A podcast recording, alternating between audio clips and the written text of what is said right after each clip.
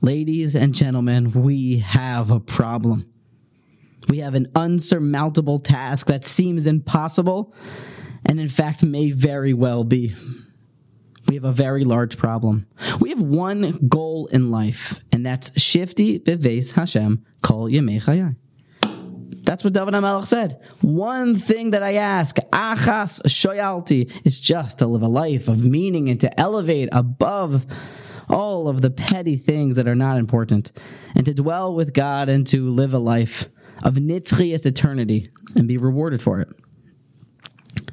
But yet, this enemy, this Yetzirah, he's very crafty, he's very cunning. The Chovos HaLevavos tells us that he's part of our flesh, he knows us better than we do, he knows us better than ourselves. He sets up traps when we are sleeping, for he never sleeps and he is much wiser than we are. So, what chance do we really have? How can we possibly negotiate with a terrorist that we don't even know what he wants? And to make matters worse, the Gemara Masechta Sukkah Daf Nun Beis Amad Aleph tells us that God will remove the hidden one from before us. The Yetzirah has seven names, and one of them is Tsafuni. He is the hidden one. We do not know his motives. We do not where where we do not know where he's going to attack us from. How are we supposed to battle against someone or something, aka the Yetzirah, and not know what he even wants or where he's going to come from? The Gemara there continues, has to do with Tisha B'Av, that Nasan Einov Bebeis Hamikdash Rishon. The Yetzirah put his eyes onto the first temple, that holy edifice, the one lasting piece of clarity that we had in the world, and then destroyed it. That's what the Mishnah says, the Gemara says. He put his eyes to it. Seemingly we had no chance to even fight him.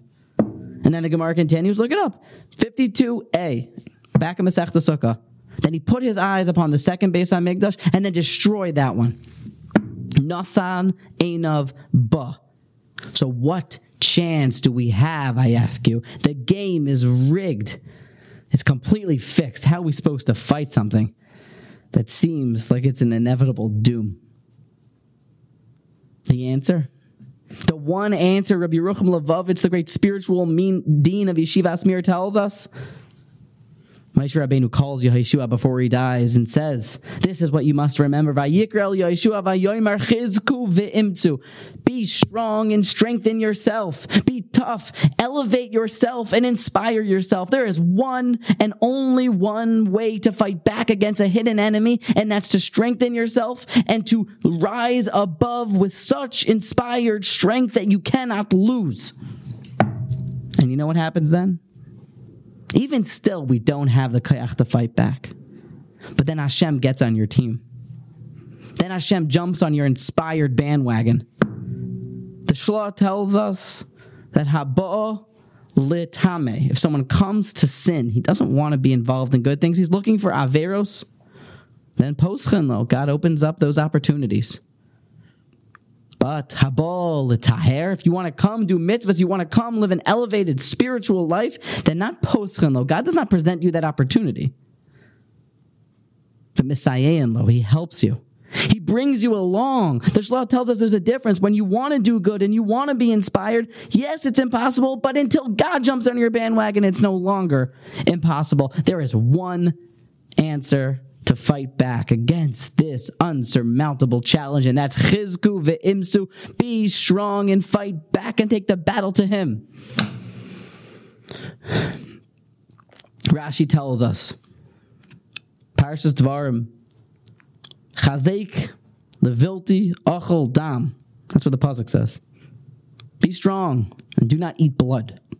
Rashi's bothered by, you mean to tell me that you need to inspire the people not to eat blood? For blood is not desirable. No one lusts after blood. Nobody wants to eat blood. Why would you tell me the word chizku, chazek, bildi achodam? Says Rashi, it's a kalvachomer, it's a kolshikain, it's a certainly. Because if a person needs to be inspired to follow the mitzvahs, even for something he doesn't desire, then how much more so for something that his body lusts after, that you must say chazak, chazak, minis chazek.